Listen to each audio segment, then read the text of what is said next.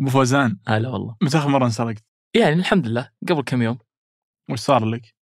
آه، إحدى شركات الاتصالات آه، سوت معي حركة مش okay. ف ولا أعرف شلون أوقف المشكلة هذه. فإذا صدق والله. لا لا لا تنظرني ساكت. اذا اذا إذا تعرف يضحك ونرجع لك. أتوقع أنت أسهل عميل ممكن تنزرف. يعني وارد صح؟ لأنه مو بس سالفة اتصالات حتى اشتراكات آه يوتيوب. بتسولف. لا آه، خلاص خلاص خلاص. أوكي. بنبدأ الخبر بس. يلا.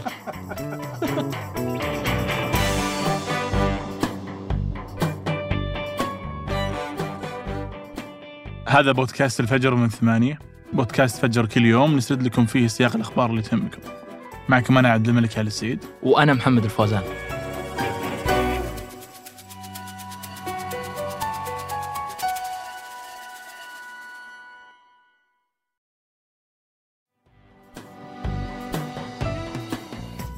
أخيرا تم الاستيلاء على موقع لوكبت الإلكتروني من قبل الحكومة البريطانية. والشيء هذا وجه ضربة قوية لواحده من أشهر عصابات برامج الفدية الإلكترونية في العالم ونجحت العملية بقيادة شرطة مكافحة الجريمة في المملكة المتحدة. وشارك فيها محققين من عشر قوات حول العالم في اختراق العصابة وقطع اتصال أنظمتها بالإنترنت.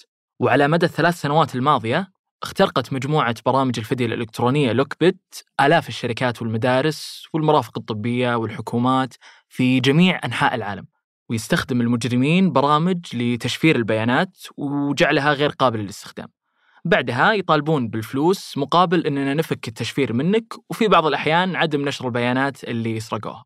لوكبت سرقت حوالي أكثر من 120 مليون دولار بسبب دفعات الفدية الإلكترونية من أكثر من 2000 ضحية واستولت العصابة على حوالي 11 ألف نطاق وخادم وحصلت على تفاصيل عن أعضاء المجموعة.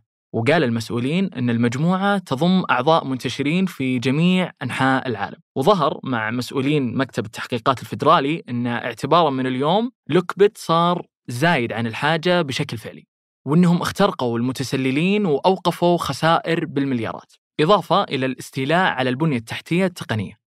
وظهرت مجموعة لوكبت لأول مرة باسم ABCD قبل ما تتغير اسمها لأول مرة في نهاية عام 2019 ومن ذاك الوقت لوكبت هاجمت الشركات بسرعة وزادت شهرة اسمها داخل النظام البيئي للجرائم الإلكترونية.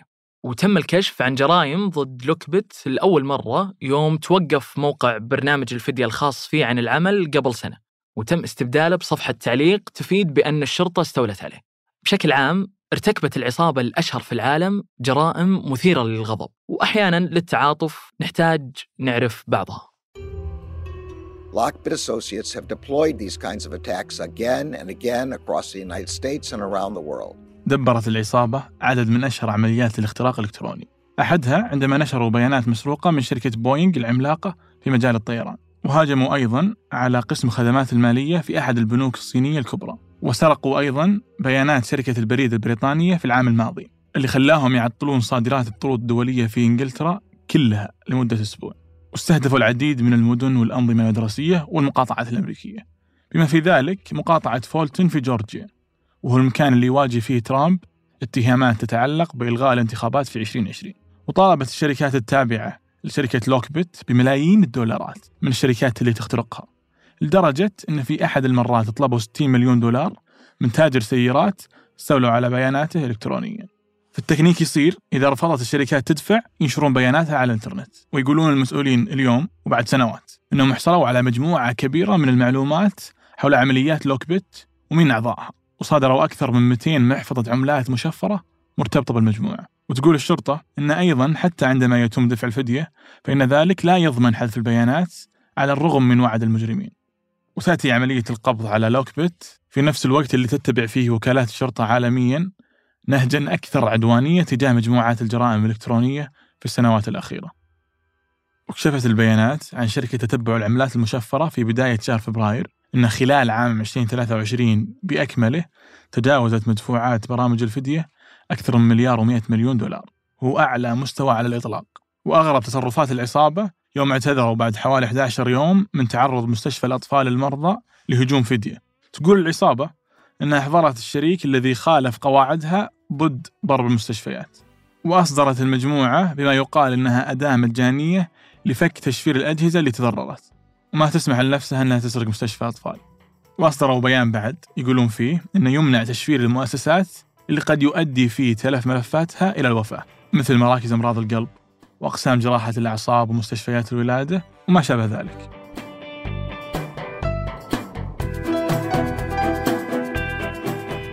وقبل ننهي الحلقة هذه أخبار على السريع. وقعت مصر أكبر صفقة استثمار أجنبي مباشر في تاريخها بحسب الحكومة. وهي ببساطة توقيع عقد تطوير وتنمية مدينة رأس الحكمة في الساحل الشمالي بشراكة استثمارية مع دولة الإمارات عشان يسوون منتجعات سكنية جديدة وفنادق ومطار جديد هناك. والاتفاق نص على أن تستحوذ شركة القابضة على حقوق تطوير مشروع رأس الحكمة بينما تحتفظ الحكومة المصرية بحصة قدرها 35% في مشروع تطوير رأس الحكمة. تقول الحكومة إنها شراكة وليست بيع أصول. وتعتبر رأس الحكمة موجودة على مساحة أكثر من 40 فدان في أفضل الأماكن الساحلية في مصر. وأوضحت الحكومة أن المبلغ راح يتوزع بواقع 24 مليار دولار سيولة نقدية. و11 مليار من الودائع الإماراتية اللي عند البنك المركزي المصري اللي بيتم تحويلها إلى الجنيه ويستخدمونها في أعمال التطوير. وأثار القرار موجة نقاش واسع بين المصريين على خلفية مؤيد ومعارض للقرار. ويبدو جزء جوهري من النقاش على خلفية تضارب الأرقام المعلنة لأن الحكومة قالت في البداية أن مبلغ الصفقة هو 35 مليار دولار تندفع كاش والقابضة الإماراتية تقول أن تكلفة التطوير للمشروع كله 35 مليار. لذلك ما ندري بالضبط وش الرقم الصحيح وبأي رقم دولاري بيتم تحويله وسط أزمة سعر الصرف والدولار الحالية. وهل هذا الشيء أصلا بيقلل من الارتفاع الكبير لسعر الدولار ولا لا؟ وكيف بيبيعون المنتجعات السكنية هناك؟ قبل أمس شركة انتتف ماشينز الأمريكية صارت أول شركة تجارية توصل مركبة فضائية على سطح القمر إيش معنى الكلام هذا؟ أن أول روبوت على الإطلاق يتم بناءه وتشغيله من قبل القطاع الخاص أكمل هبوطه على سطح القمر وهو في حالة جيدة قبل نجاح الشركة في الوصول للقمر كانت وكالات الفضاء الحكومية فقط هي اللي تقوم بإنزال المركبات الفضائية على سطح القمر. وهي الولايات المتحدة روسيا الصين والهند واليابان. وبيكون لدى المركبة الملقبة بأوديسس سبعة أيام فقط لجمع الطاقة للألواح الشمسية المركبة الفضائية قبل أن يحل الظلام على موقع الهبوط. وفي مايو 2019 أعلنت ناسا أنها بتدفع مبلغ 77 مليون دولار لإرسال خمس حمولات إلى القمر. وكانت المركبة هي أول مركبة أمريكية تهبط على القمر من رحلة أبولو 17 في عام 1972 وهو ختام الإنجاز المذهل للبشرية في أنهم يرسلون البشر إلى القمر ويعيدونهم جميعا إلى الحياة على سطح الأرض وهذا إنجاز لم يتكرر أو حتى يتم تجربته من ذلك الوقت.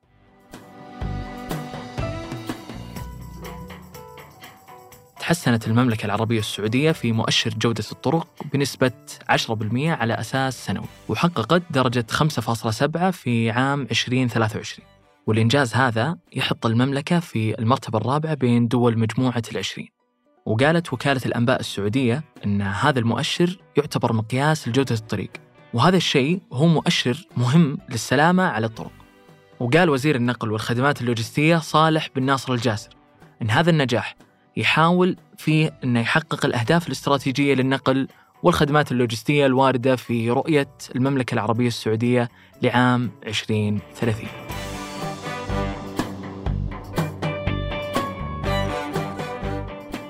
أنتج هذه الحلقة حسام الخولي.